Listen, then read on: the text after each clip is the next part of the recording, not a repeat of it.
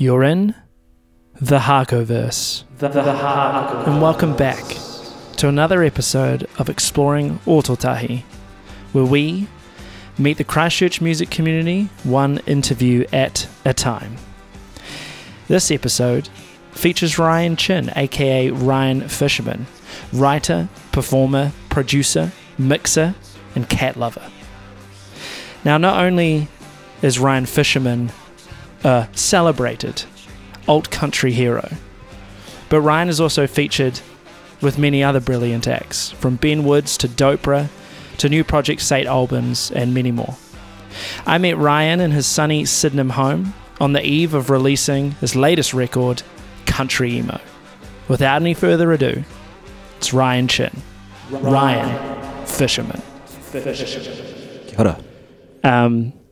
And I was thinking back to, like, I first remember you in Sandfly Bay.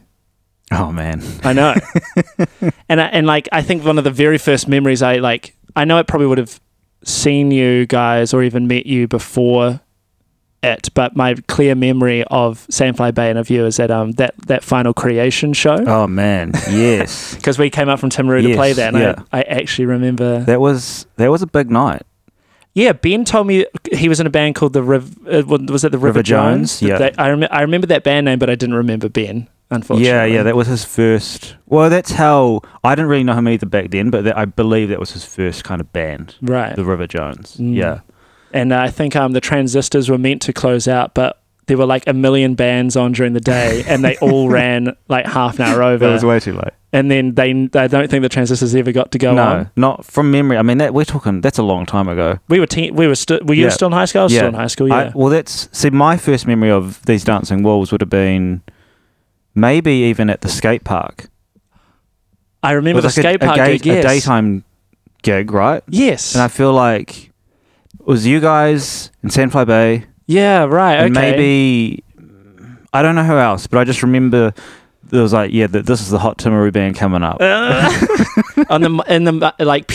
due to MySpace, because we could we could put our music on MySpace, and then we could actually message and reach like anyone else and be like, can we play for you? It was awesome. I miss that actually. I really miss that. I know. Instagram DMs just don't hit the same. So much better when you can have like your top 5 songs on your front page. I always think like. It's great. We're already getting off on a tangent, but I had this thought of like, because did you know the most common like social media app used by musicians is Instagram? Like it's like musicians' favoured social media app. I didn't know that. No. Yeah, which is odd, really, because it doesn't have any majorly like advantageous features for musicians or anything like that. But I've always thought like there's this huge hole in the market for just essentially like an art app. Where it's essentially like little elements of lots of other things, including like here's a place to like host your music, like the MySpace front page or whatever. Here's a place where you can like sell tickets or have a subscription or any one of these things. Here's where to message your like so many different types of artists would just like, jump on that and they're like, oh good, I don't have to be on Instagram anymore. I don't know. Anyway, someone should do that. I'm a bit busy.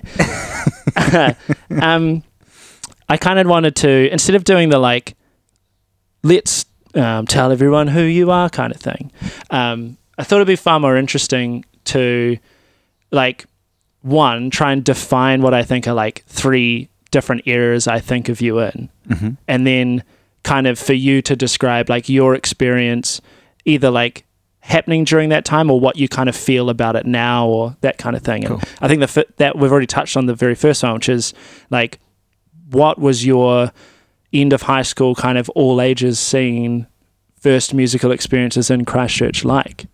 Well, that's your introduction, isn't it? Like high school, Rockquest. Yeah, you did Rockquest, yeah. Sandfly Bay. Sandfly Bay. We're going back probably 15, 16 years maybe. Mm. First band, we get together, you learn, you know, your Kings of Leon. Are you going to be my girl by Jet? Yeah, right. That's a great record.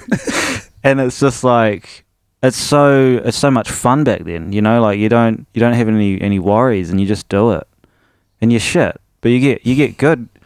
And then after that, I kind of just stuck with it, and I was like, I remember would put on these like kind of all ages shows because obviously we were teenagers, with that guy Matt, who runs what's the Arcadia or something now. Okay. But also known as Ōtautahi Social Club Creation.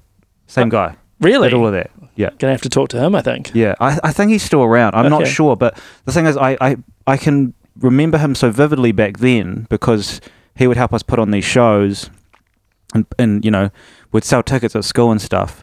But then when I became, 20, 21, it's just you don't do those sorts of shows anymore. Right. They're all just gone. It's like you can buy your own alcohol. You can put on shows. And, it's a different scene.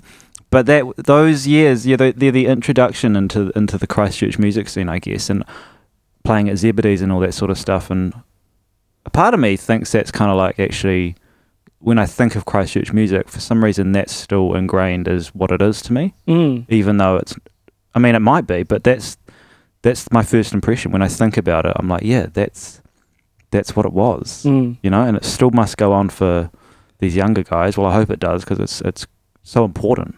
You really cut your teeth and get into it. Yeah.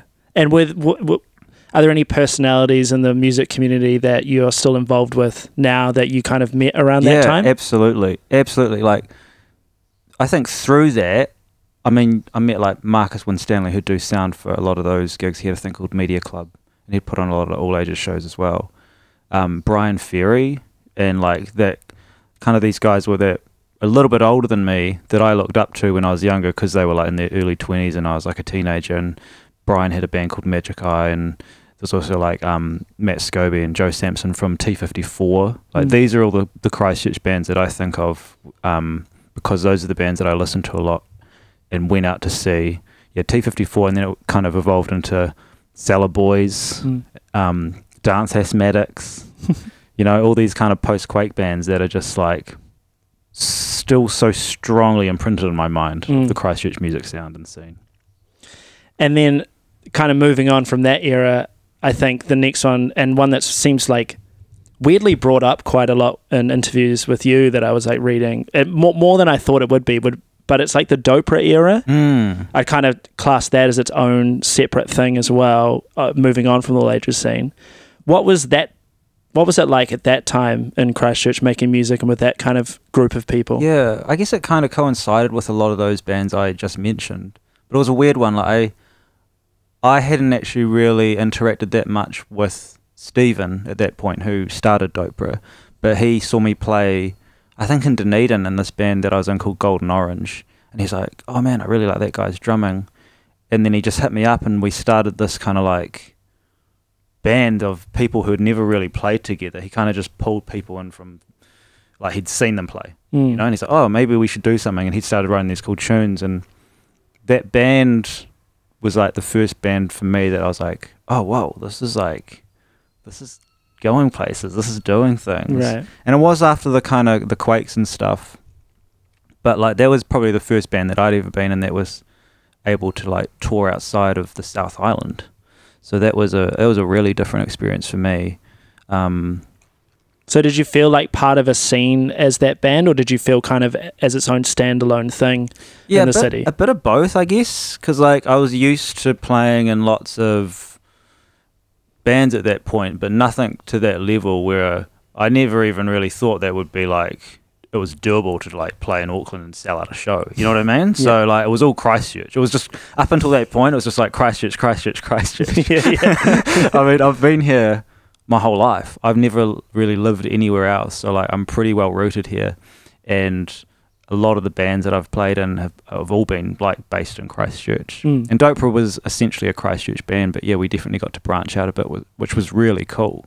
And you meet a lot more people when you start doing shows in other cities. Yeah. What was the experience like post-Quake in a music scene around that time? Do you have any like kind of standout memories or feelings from being a musician, even popping off at that time? Yeah, I mean, I really enjoyed it. I hope that doesn't sound too...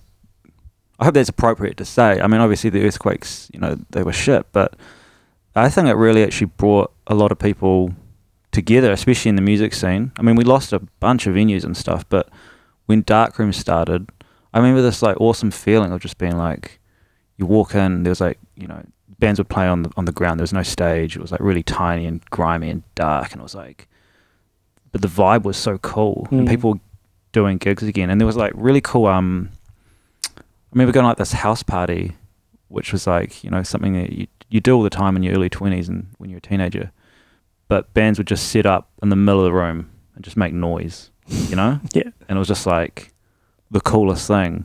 And I really, really enjoyed that about like the post-Quake music scene. I think it actually made people want to do more shows in like unusual places. I remember doing like this one in this warehouse with Rhett, who had this band called Doctors and Zen Mantra, Sam Perry's band. Wow. And it was so cool. Like, we're in this abandoned like warehouse, like totally illegal thinking about it. Like the guy who organized it was a guy I went to school with, and I remember he worked for a construction company, and he just kind of got all this fencing and fenced the area off to make it look like it was, you know, like public couldn't come in here. And then if you walked in from off the road, you'd just see like all these people behind this fence like drinking beers and like standing outside this big garage listening to music and stuff, and you just wouldn't get that these days, you know. Like, there was just all this space and opportunity to put on these really unusual shows, which was really cool. Yeah, so do you think you know, it requires a bit of space and a bit of lawlessness in a way, or like, yeah, like what's changed where you in Christchurch, I guess, is the question, that you feel like that is less of a possibility now? Yeah, well, I guess we had to think outside the box a little bit, because we did have a lack in venues and stuff, and like even gear. Like, we might have a space, but people would have to get together to throw together a PA or like some backline and stuff like that. So it was really like, oh, let's hit up blah, blah, blah. Maybe he's got some fallback we can borrow, and things got some, you know, front of house and all this stuff, and you'd kind of piece it together. But I guess, you know, fast forward many years later, we've got these venues again, and they're far more established, which is really cool.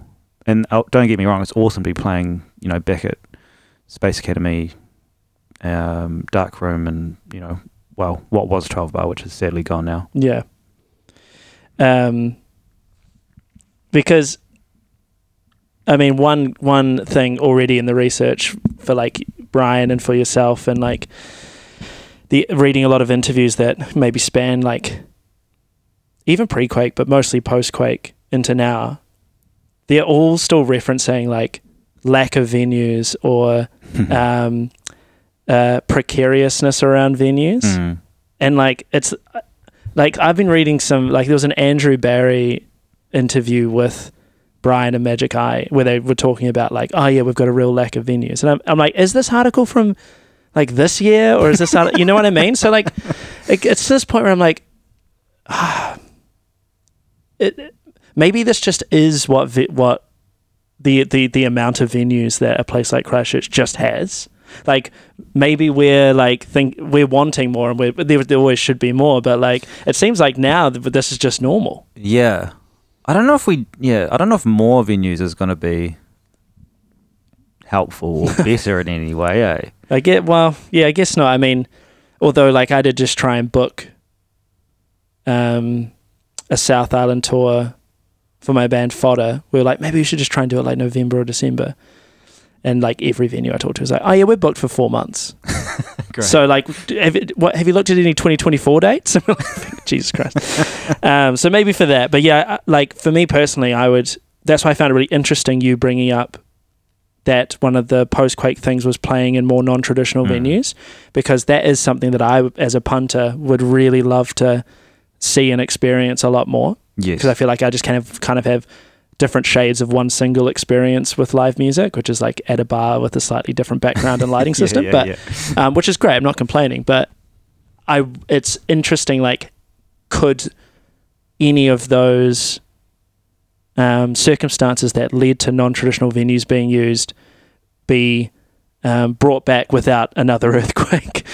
Preferably would be a good way to figure it out. I think so. Yeah, because you said, in 2020, you said my favourite spots in Christchurch are Blue Smoke and Space Academy. That was with Under the Radar.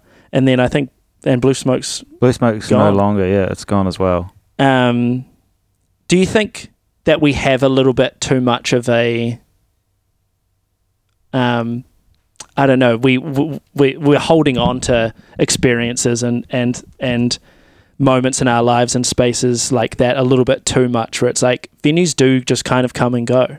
Oh, totally. Yeah. I mean, yeah, and I guess you kind of realise that the longer you do music, or just the older you get, you're like, yeah, venues come and go.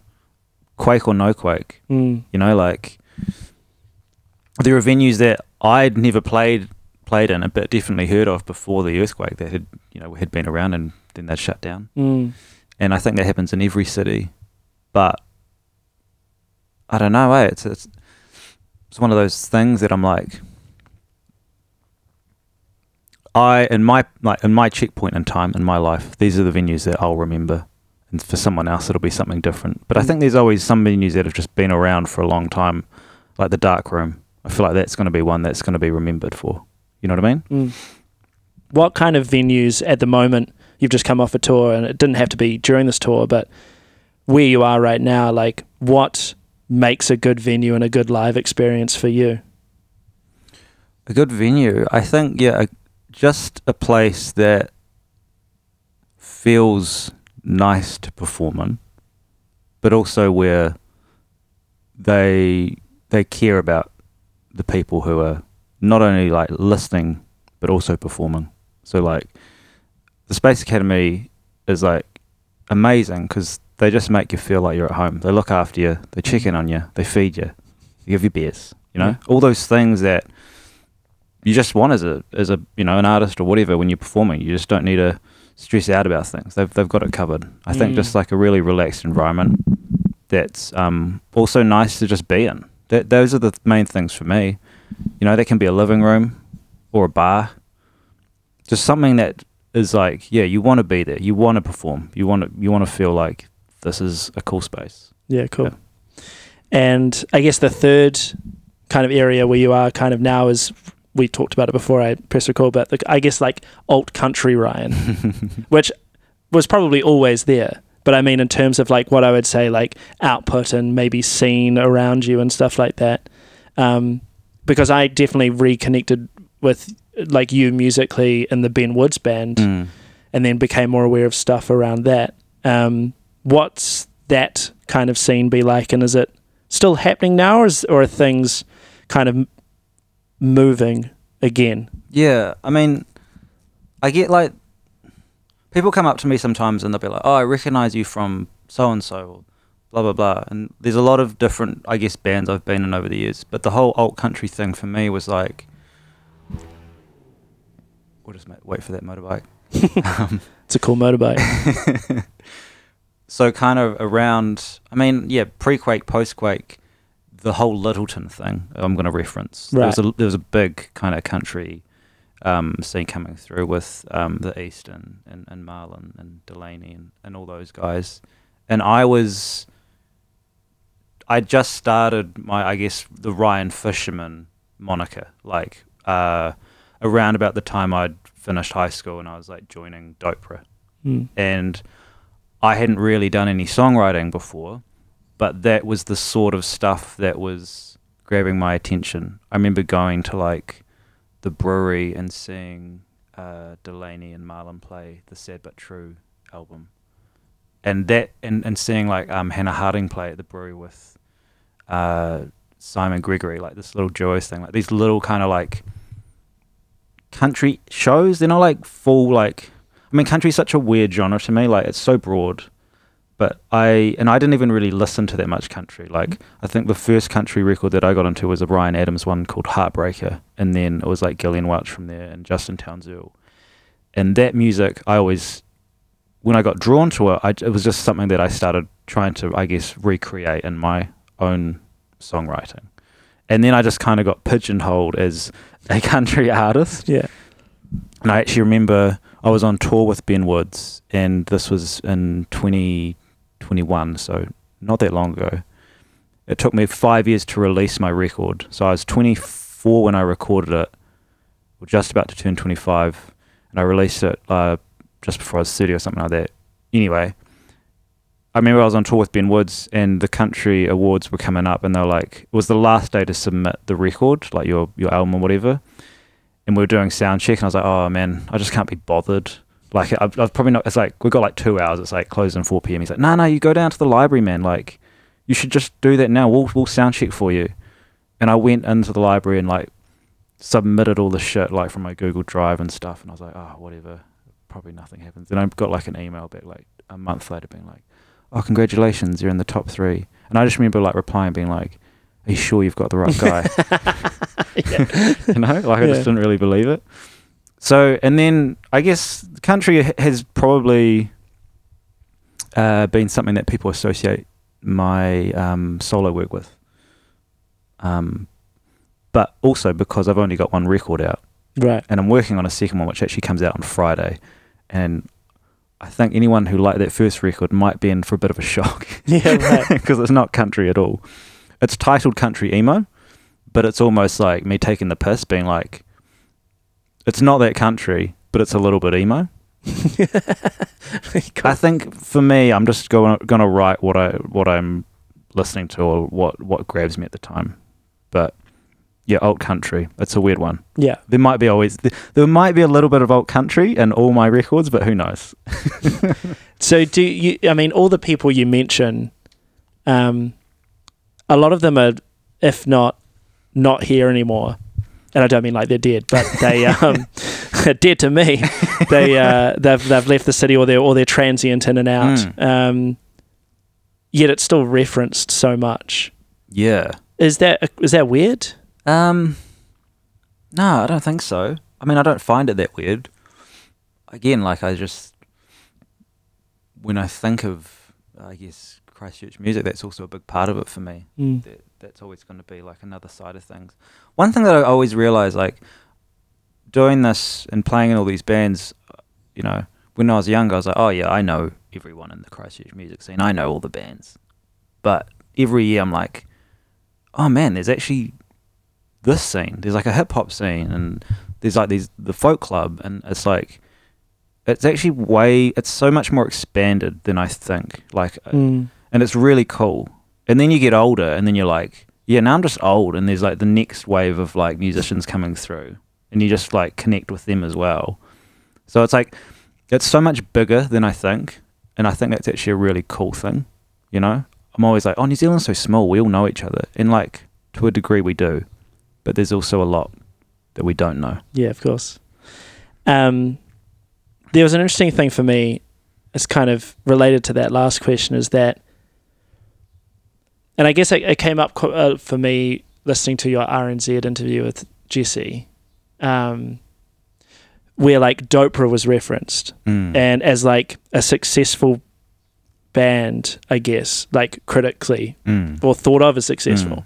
And then like a lot of the kind of like Littleton scene is kind of thought of really highly, and is like thought of as successful. There's like this narrative of like success, but I'm wondering if the like experience of being a Christchurch musician who lives and works in Christchurch actually matches up experientially with how people maybe outside of the scene or in media or whatever actually kind of reference it as.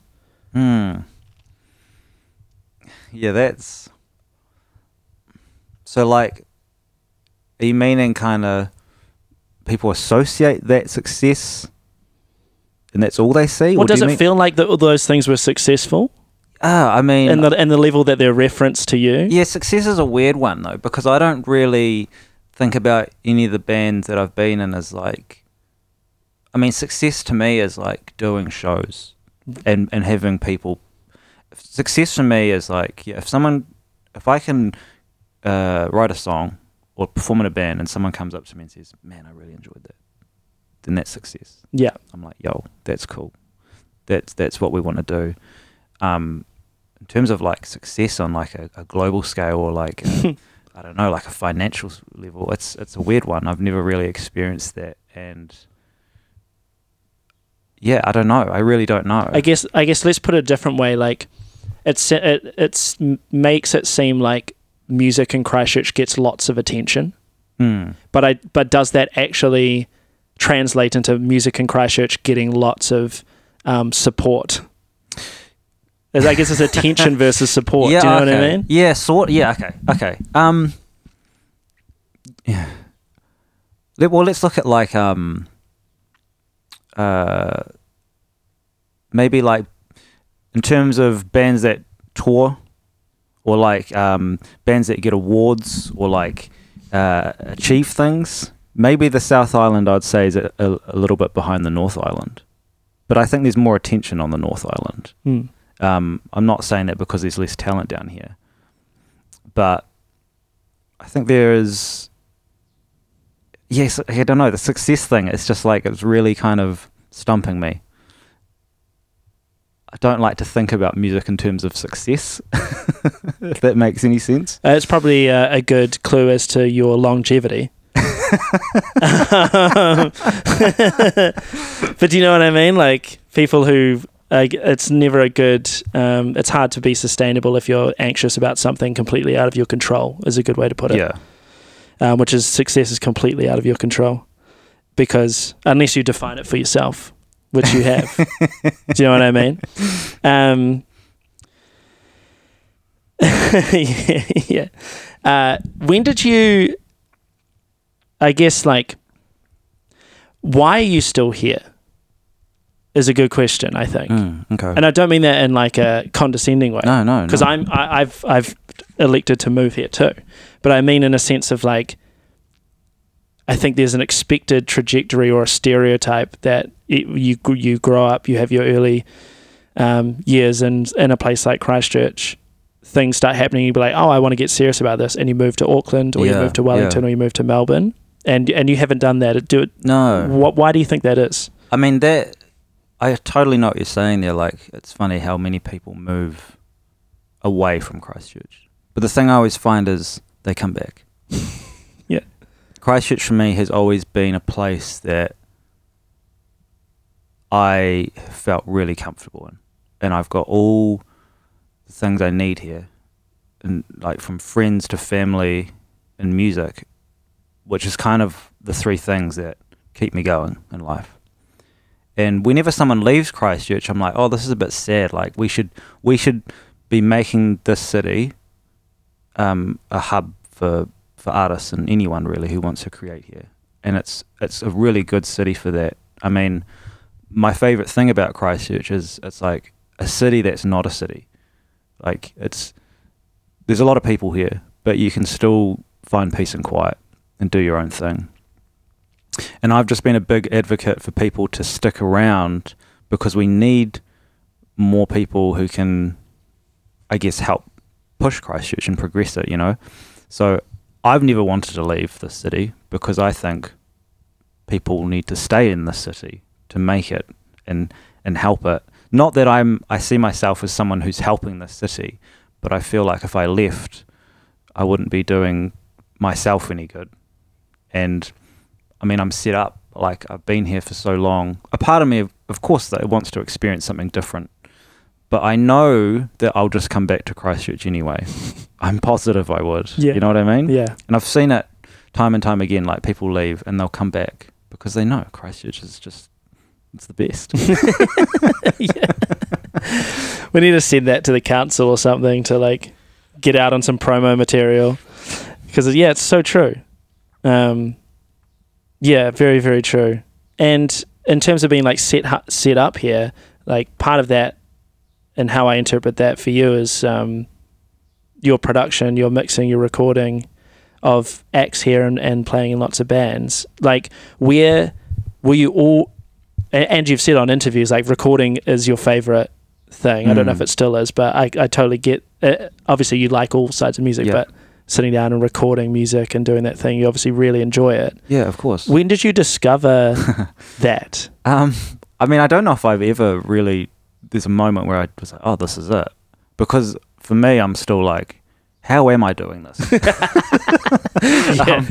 It was something that kind of, I guess, birthed out of no one else was really doing it, which sounds really stupid, because obviously there were, but I think like for a lot of the bands I was playing in, like we all just kind of learned how to record and write at the same time. Right. I remember like the first band, we'll go back to Sandfly Bay, we borrowed this laptop off this guy called Ben Smith, who was like a couple years older, such a great guy. He really looked out for us, and he was just like, I really like you guys, like you should record some music. And we're like, huh? How do you do that? Yeah.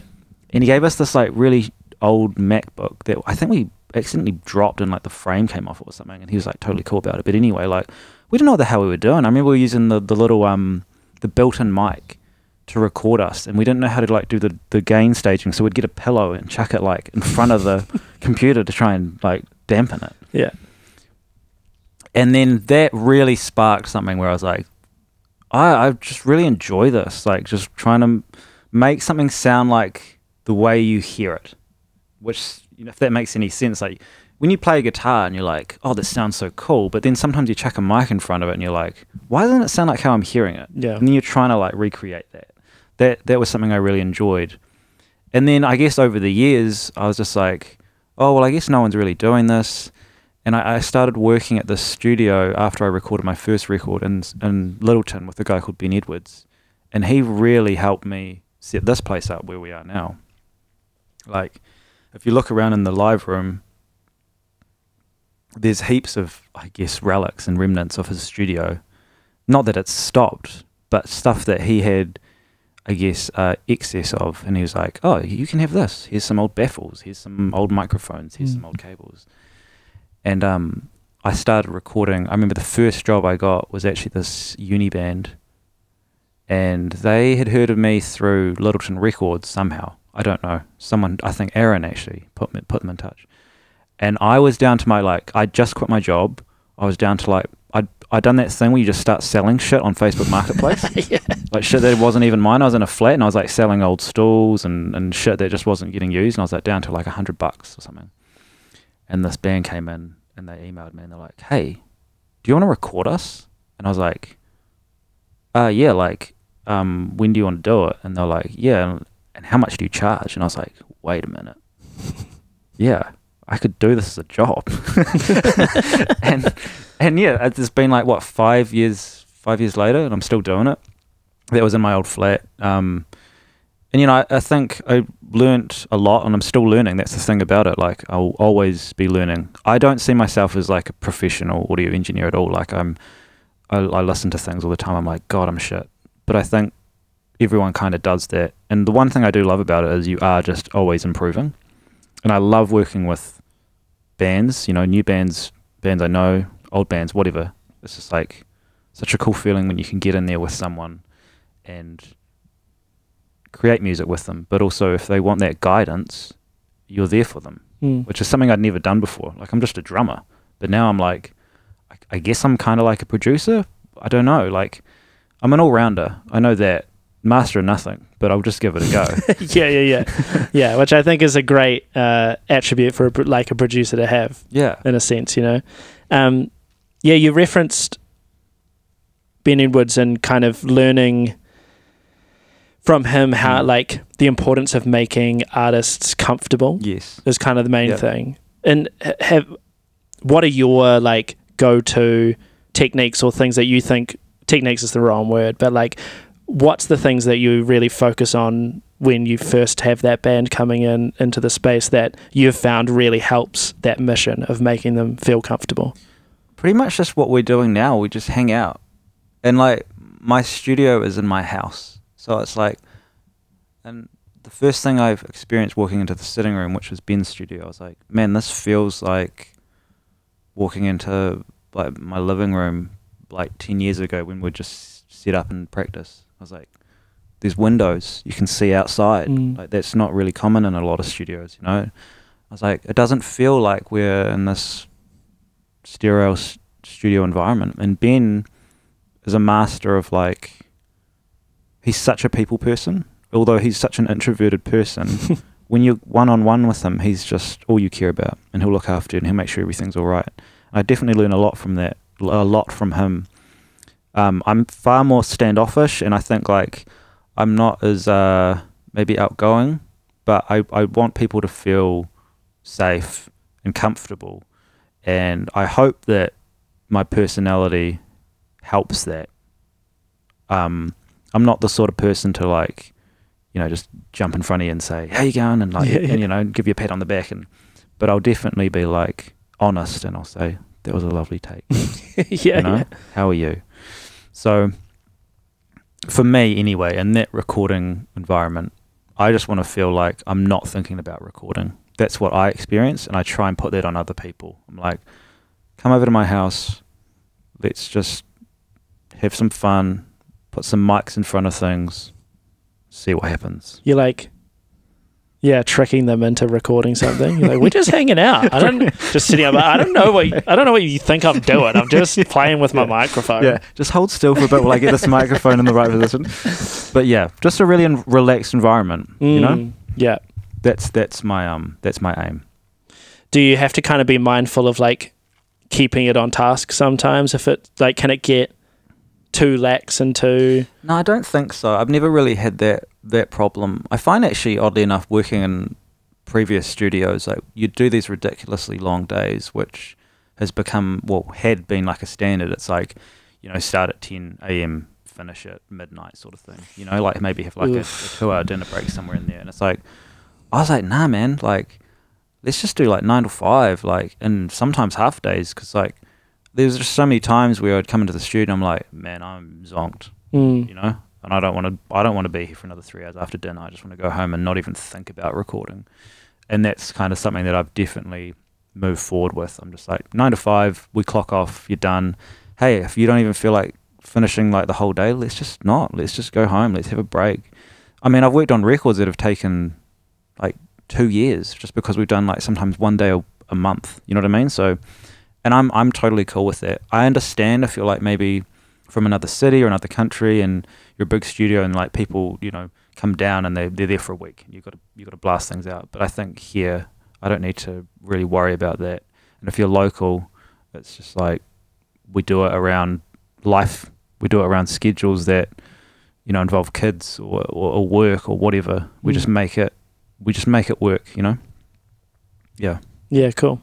Are you very comfortable at telling people that wasn't the take? They need to do it again? Yeah, definitely. Yeah, cool. Yeah. Not in a mean way. Obviously, I'll try and be as gentle as possible. But it's usually just like, you know, click on the talk back. I think we can do better. Let's do a couple more. And a lot of the time, you and the artist are on the same level. They know it's a bad take as well. Yeah. Which is nice, you know. Do you...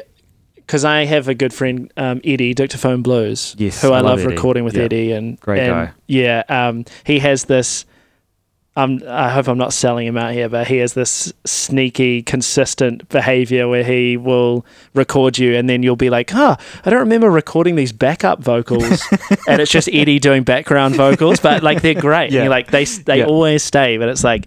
Eddie is so, it's partly why I love working with him, is he's so excited and into what you're doing, like he will just join it because he wants to join in on it, like, and he's an amazing musician it's right there. Like, how often do you end up on the and I guess that this is a segue into like how you ended up being a collaborator for so many artists, like is that a little bit of the pathway, or how does that relationship work with you? Yeah, so like there's so many different types of producers, and I think this is probably why I'm actually not a very good producer in the, I guess, the proper meaning of someone who like sits on the couch and guides, directs the music, you know. I kind of have to be involved musically, like I can't help myself. Yeah, I work a lot of the time one-on-one with an artist, and it'll just be me and them, and then between the two of us, we'll track like everything from drums to pedal steel or, you know, whatever. But I'm never like upset when they don't like something. I just basically throw things on it that I hear in my head, and I say, hey, here's some things I've done. Do you like it? And tell me if you don't, because it's not a big deal if you don't. You know, This is just how I'm hearing things. And then, you know, sometimes things stick, sometimes they don't. And then sometimes I just can't really hear anything, so we'll get someone else in. But I do love to be involved on that level. I think that's just because how I also learned how to record, like being a teenager, and again go back to Sandfly Bay, we'd learn how to write and record at the same time. It's like they would married for me, and it's still the same. I'm like, when I'm working with someone, I just have to get in there and like play something. Of course, yeah. Yeah. Unless it's like a band that has a very, finished sound, they just want to track something, then I'll be happily just hit record. I'll sit there as an engineer. But if they want to come in and they want me to produce something, then yeah, I usually try and put my stamp on it somehow, musically. Yeah. And with the collaborators that more specifically, I guess, you go the extra mile and you're playing in their live bands and you're doing that kind of thing, have you ever thought about or had any insight as to like the common trait between all these people that you play with, like what it is that endears these people to you enough to put like what is quite a lot of effort often in? Is it purely a musical thing in terms of your connection to the music that you're making with them? Is it something to do with their personalities or them as people?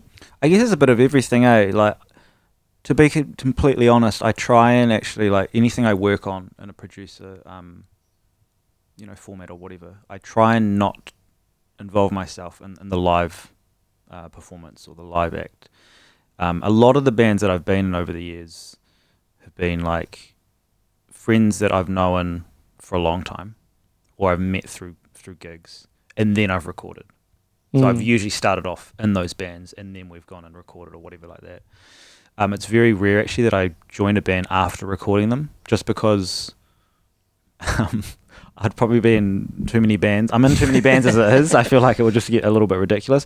But that said, all the bands that I'm in, like, yes, I join them because, first of all, I love them as people. And that's the main one. And then secondly, I love their music. Like those are the two things. And then who wouldn't love playing with Ben Woods? Yeah, very not jealous of that at all. Yeah, no, I seeing you guys play at.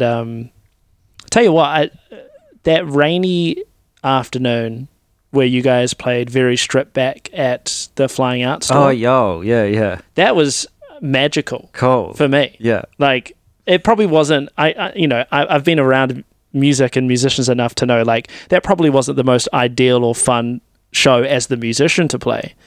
But as, like, just me just basically sitting down right in front and, like, having, after such an incredible record and having you guys play that, as well as getting to contrast with the full-on whammy set as well, which was amazing too. Yeah, fucking, that was so sick. Oh, I enjoyed that show as well. Like, yeah. I like those little odd ones that don't happen all the time, And it's like you're forced into this like tiny space, and I'm like, well, I'm not even going to use my pedals, And then you just play something different. And Ben's just like totally open to that stuff. And yeah, I think all of us enjoy that sort of stuff, for sure.